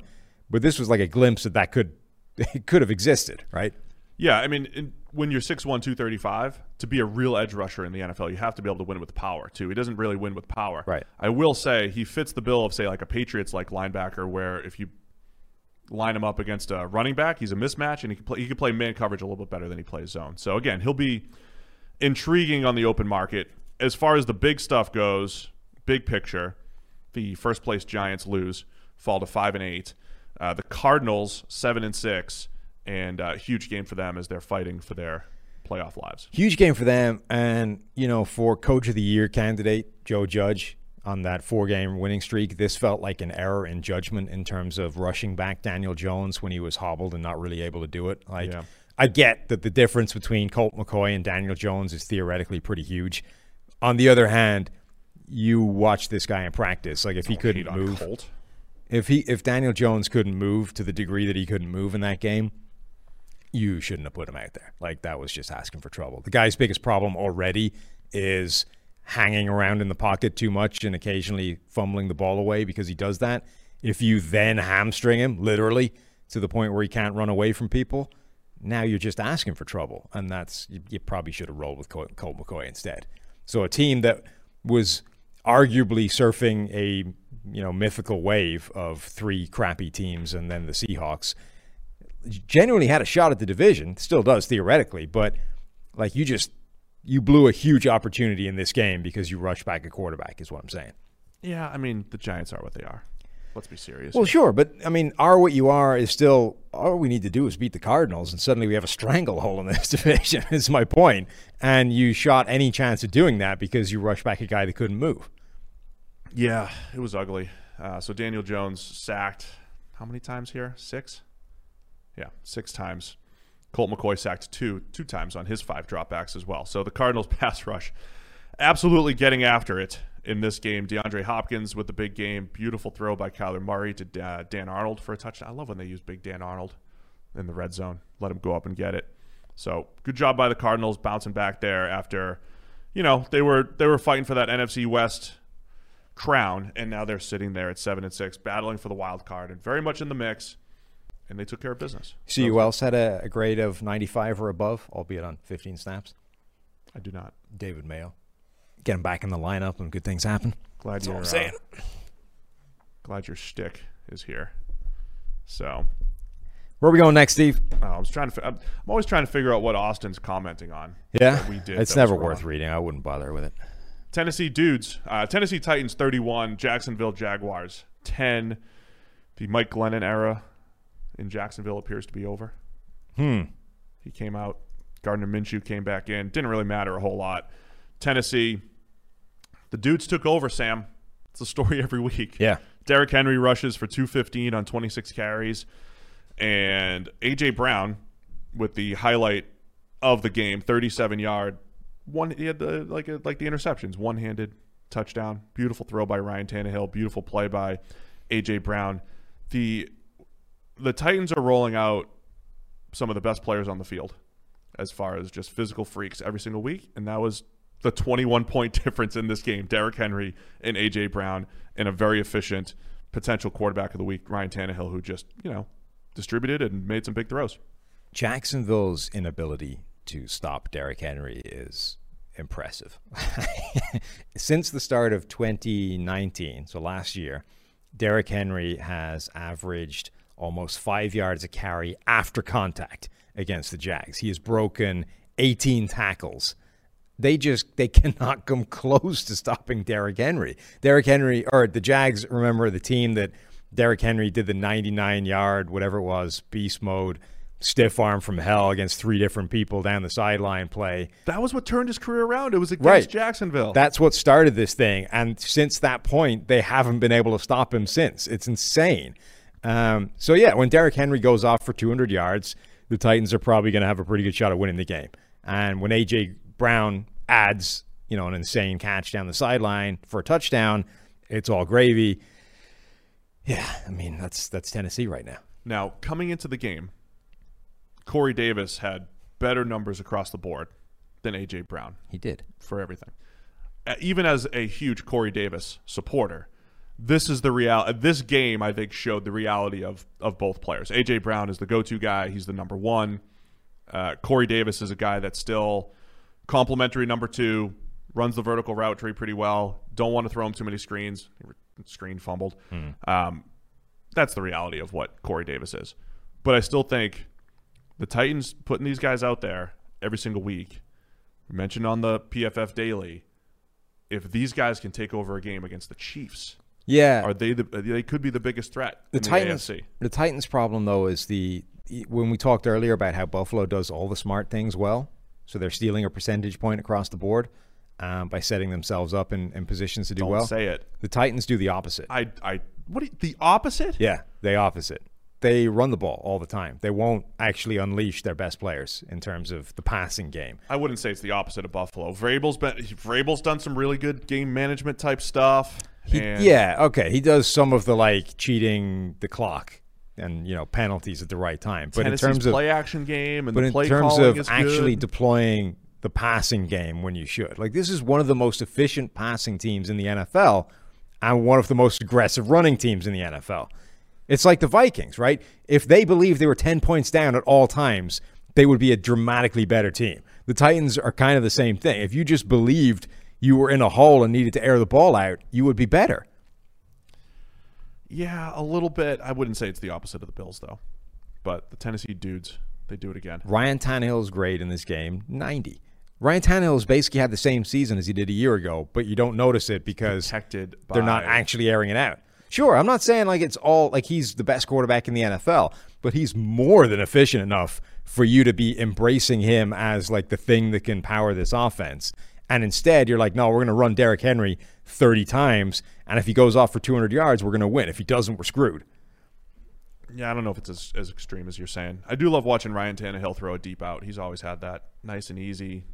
Doesn't have great velocity, just puts it exactly where it needs to go. Did you see Minshew come in and almost like fumble the ball away just from running? Yeah, he was just Minshewing. doing his Minshew? thing. Yeah, Okay. just doing his thing. I like Lav- Laviska Shenault for the Jags. I can't wait to talk about them more next year when they have more interesting pieces. The Andy Dalton revenge game: Dallas Cowboys thirty, Cincinnati Bengals seven. The Red Rifle Revenge. All right, let's move on. Turns out you can't fumble the ball away three times in the first quarter and win the game. Yeah, people are talking about the Cowboys' fumble luck just kind of completely reversing Yeah. in this game, Mm. all in one game against the Bengals. A fumble six as well. That didn't help. Yeah, this was like Andy Dalton was okay. He was efficient. Didn't do anything wrong. Dallas's offense generally, uh, you know, all right. Yeah. Uh, but this was all the Bengals just gave them the ball a bunch of times at the start of the game, and you're not good enough to do that and still win.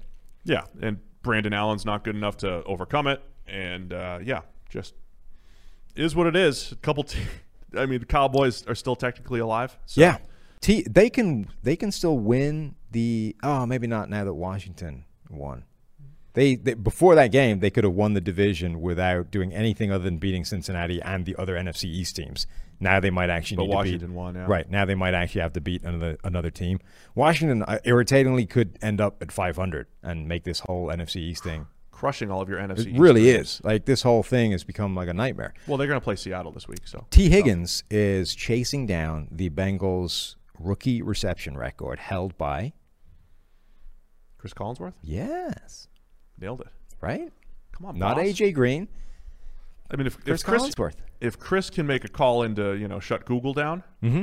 maybe he can uh, shut down Tee too. Higgins nobbled so he doesn't Yeah. doesn't steal his record. Yeah, Okay. I, I can call Brandon Allen and say, look, feed AJ Green. Get Oh, I, I was thinking, you know, like No, I wasn't going to get him like whacked or Right. anything. No, I mean I want to see Tee Higgins. I mean, he's football. got a lot of he's got a lot of pull in this town. I'm sure he could get it done Cris if he could absolutely get. I'm just not. Don't get Tee whacked or anything. Just you know, just feed the ball to other guys. Okay. Okay. The Drew Sample. Let's get Drew Sample involved here. Or AJ bit. Green. Get AJ Green. Build up his value. Hmm. Right over the last three games, he signs the big contract, and you get the uh, compensatory pick. Okay. So there's there's long term ramifications. Where are we going here? At this game, thirty to seven, Dallas Cowboys, they win it. Uh, Seattle forty, Jets three. God. This is the game that Seattle isn't supposed to play. Yeah, with the Jets. I know, but like Seattle, I mean, they just lost to the Giants the week before. You're like, why? Seattle's never going to cover 14 points against anybody, and then yeah, the Jets. That- so Marcus Maye had a really nice interception. in this game. it didn't matter at all. Did you see uh, Rich Eisen's tweet? No. He was calling on all current and former players uh, to explain to him what a six-hour plane ride for a team that was 0 12, having just lost by like 40 points. Uh, Did Orlovsky like- get back to him? I don't know, but he was like, "What is that plane ride like? is it just mute silence for six hours? Is it like a party? Everyone's feet up, already waiting for next year? Like, what is that? Must be weird." As a former professional athlete, I don't know. I've never been. No. I've never lost 16 straight games or whatever they're on their pace on pace to. So, um, all I know is, even though you're losing every single week, like you're fighting for your job, you know. So it, even though it's from an outside from the outside perspective looking in, it's like how can the Jets be motivated because they're all fighting for their jobs. They're all fighting for like being a part of the Jets next year or being part of another team next year. Marcus Maye is going to be a free agent. He's fighting for a huge contract. He had that great interception. I think he's going to be he's one of the top safeties on the market. That's what they're fighting for all the time. Sam Darnold's fighting for his next opportunity once he gets, you know, they move on from him. He just tried he was just trying to throw the ball to the Seahawks who wouldn't catch it yesterday. Yeah. Russ took care of business. It doesn't matter in the MVP race, which we thought it would uh, because of the last couple weeks. But Russ took care of business, and Seattle took care of business. And if they can beat Washington next week, they're battling the Rams in Week 16 for the NFC West title, or at least you know for the lead in the NFC West. So I don't know. Not much else to say 40 to 3 game. I like watching Marcus Maye play football, so Yeah. that's my Jets takeaway. This did seem to be as close as the Jets have come this year to just packing it in, though. Like, all right, we're done with this. Like, roll on 2021. Yeah. We're out. It was a beatdown.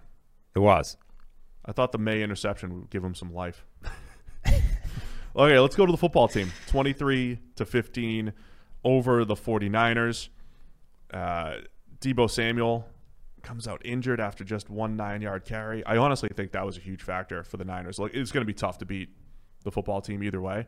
The Niners' best shot in any given week is when you have Deebo, you have Aiyuk, you have Mostert, you have the speed and playmakers everywhere. As soon as they lost Deebo Samuel, it felt like they were fighting an uphill battle.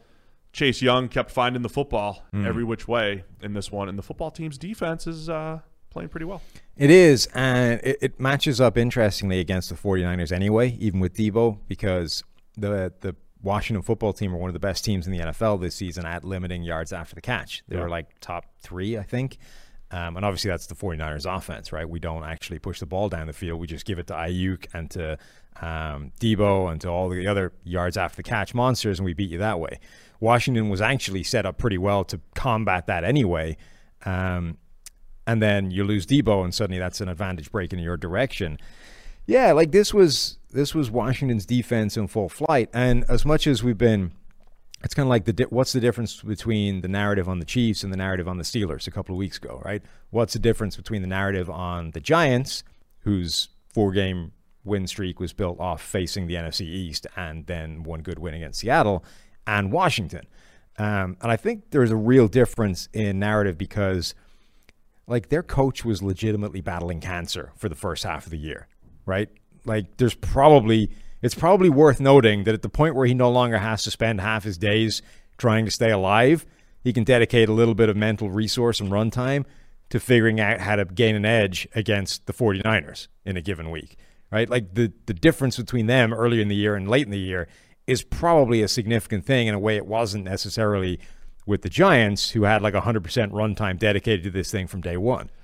I also, Ron Rivera has been through a lot with all that stuff. I also wonder how much maybe you look at the Washington roster and it was not appealing coming into the season. How much Ron Rivera is just a he's just got a track record as a good coach. Yeah. for the most part, he got the most out of all of his players in Carolina. And I think for the football team, once they get more talent, right? They've they've played well on defense. Once they get a little bit more offensive talent, figure things out at the quarterback position. You know, not that Alex Smith can't. You know, he's played well and well until this game before he got banged up. Once they start figuring that out at the quarterback position, they're a team. They're a team that can you know battle in that division. If you felt like the if you watched this game and you felt like the uh, the past games were a little rough, they were. Just looking at EPA per play, minus 0.48 for the football team and minus 0.55 for the 49ers. Anytime you're in the negatives, it's rough when it comes to EPA and that low, both sides. Pretty bad. So it was a rough game, both sides of the football, but you know, Three- football team balling out. Three quarterbacks played in this game, and none of them had a PFF grade above 55. Yeah. Wasn't good. Alex Smith, what was the official injury there? Calf strain. Yeah, they were working on working on his calf on the sideline and you know, obviously we're just trying to we just want Alex Smith to stay healthy. And I'm It's weird. Can you? Like, is there a single player in the NFL that you feel more like paternally protective over than Alex Smith? You're No. like, oh God, don't like leave him alone. I want our listeners to because you you watched the special about him, Yeah. right?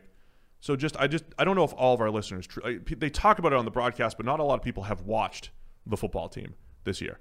Alex Smith legitimately almost lost his leg. He almost lost his life, let alone his his, leg. I mean, they were they went from they went from uh, yeah, let, like let's stitch this up. Okay, suddenly he's got multiple flesh-eating bacteria and infections in this leg, right? And they went from like, okay, let's tidy this up to how do we save the leg to um, okay, we actually he might not make it through the night. Like at one point, his wife asked the doctor if this was your leg, what would you do?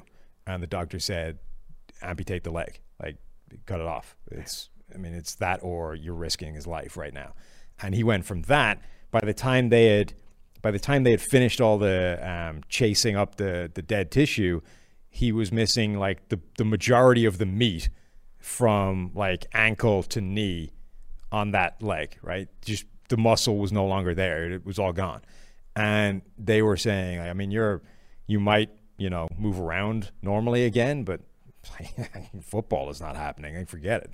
And he went from that to playing in the NFL again. It's Yeah. insane. Like that is maybe the greatest I comeback. every time Right. he takes a hit. It's maybe the greatest comeback, not of this year. Like anyone suggesting anybody else for comeback player of the year is out of their damn minds. It's maybe the greatest comeback in NFL history. It is absolutely ridiculous that he's playing football again. So great story, and I just I wanted to make sure because we have millions and millions of listeners. Many are new, and you know I don't know if everybody's heard that story, but a lot of you have. But just making sure that people know. Football team, NFC East leader playing Seattle next week. Let's Can wrap it up. Can somebody please get Kyle Shanahan a quarterback, like a real one, not one of these pretend ones? I, I want to see what they do because they. And on one hand, you can look and say we went to the Super Bowl with Jimmy Garoppolo. Yes. we're literally one overthrow on a post route away from a Super Bowl championship or a Patrick Mahomes not being a freak on third and 15 from a Super Bowl title.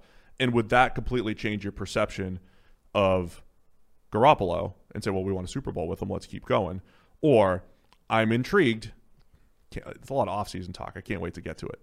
Does Shanahan want a more mobile quarterback to just really keep defenses off balance. I, I want to see what he wants to do. If he feels a little hamstrung by Garoppolo, like he can only get to a certain point with Jimmy G. I mean, he I can, wonder. right? But that certain point might actually, I mean, it might be a Super Bowl. They might be capable of winning one or two Super Bowls with Jimmy Garoppolo a quarterback. But what would happen if you gave him like a real quarterback, like a really good one? He's basically had one pretty high end quarterback in his entire career and turned that guy instantly into an, into an MVP, Matt Ryan. And Matt Ryan, as good as he is, has never been like Aaron Rodgers. Like, what if you found Kyle Shanahan and Aaron Rodgers? So Aaron Rodgers could be free in about a year, depending on what happens here. Now we're talking. I think th- I think there's a world in the NFL where there. Look, I don't know. The, based off the way Rodgers is playing this year, who knows how soon this happens? Jordan Love may never see the field for four years. Well, maybe there's a Jordan Love available then. There might be a Jordan Love available. New England needs a quarterback. Do they? They have familiarity with Jimmy Garoppolo in cap space. Do you want to tra- trade him back to New England? You know, do you want to start maneuvering things around to get Zach Wilson, who's kind of a Jimmy Garoppolo clone ish, but cheaper? You know, there's a lot of different ways. I can't wait for the offseason. I love the offseason. Team building season, man. A lot of fun things to discuss. Let's wrap it up, though, with this um, Falcons Chargers game. Wow. I'm going to use your phrase. Both teams conspiring to lose, doing everything they could possibly do to try to lose. Matt Ryan with five turnover worthy plays in this game. The Chargers clock management at the end of the first half just atrocious again. God, what? I don't, how do you screw that up again? So they they completed a pass, mm-hmm. tried to run the field goal team on, but like after 10 seconds of running up to the line of scrimmage Was, with their offense. was it a right? pass or was it a run? Didn't they run Was the it a run? Whatever it was. They sorry, ran the they- ball with like 25 seconds left on the clock and then Didn't have the didn't seem to understand that, oh crap, we now have to run on the, like the field goal team needs to be on now. Like, and this was whatever about that happening in the general course of things ever, that would be bad. This happened in the week that Anthony Lynn took over special teams because of the train wreck that it was the week before. Yeah. How does I don't understand how that happens. That is like egregiously bad. Amy Trask, the other day, we interviewed her. It was I, I thought it was a great interview. Go check it out on our preview podcast. Um, it's also on YouTube as a standalone video. I thought Amy made a great point that you and I have lived, which is there's 32 teams, 32 different styles of doing things. 32. I've used I've used the phrase 32 levels of competency before, but it's just you know there's 32 different ways of doing things. Bottom line, it is always amazing to me how certain coaches and coaching staffs and teams are just so well prepared for some of those situations, and some are not. And we talked about this off air a little bit about like Bill Belichick. Like, how is Bill Belichick better at these things because it's Bill, or because he puts all of the checks and balances in place to make sure that this stuff is covered? Because situational football, Sam, you played football. How much practice time do you have to go over every last piece of situational football? I think it's so important to have the right people in place who are just focused on that and have your ear and all that stuff. I think again, I come back to like the McVay thing. A good head coach makes sure that everybody below them is coached up, has their role, has their job, and I think that's what separates good clock management from bad clock management is that preparation and having people focusing on it. And it just seems like the Chargers certainly do not have that in place. The a lot of people, the instinctive reaction is Anthony Lynn needs to be fired right now. This is an egregious. He's costing the team. He needs to be booted out the door. I, I mean, that's. I don't think that needs to happen, but Anthony Lynn does need to figure out the solution to this problem that keeps recurring and keeps causing him issues. And that, as you said, could be as simple as find a guy that does this stuff, right? Yeah. Find somebody whose role this is who can buzz down while you're trying to work out what the situation is or the play or the effect of what what just happened.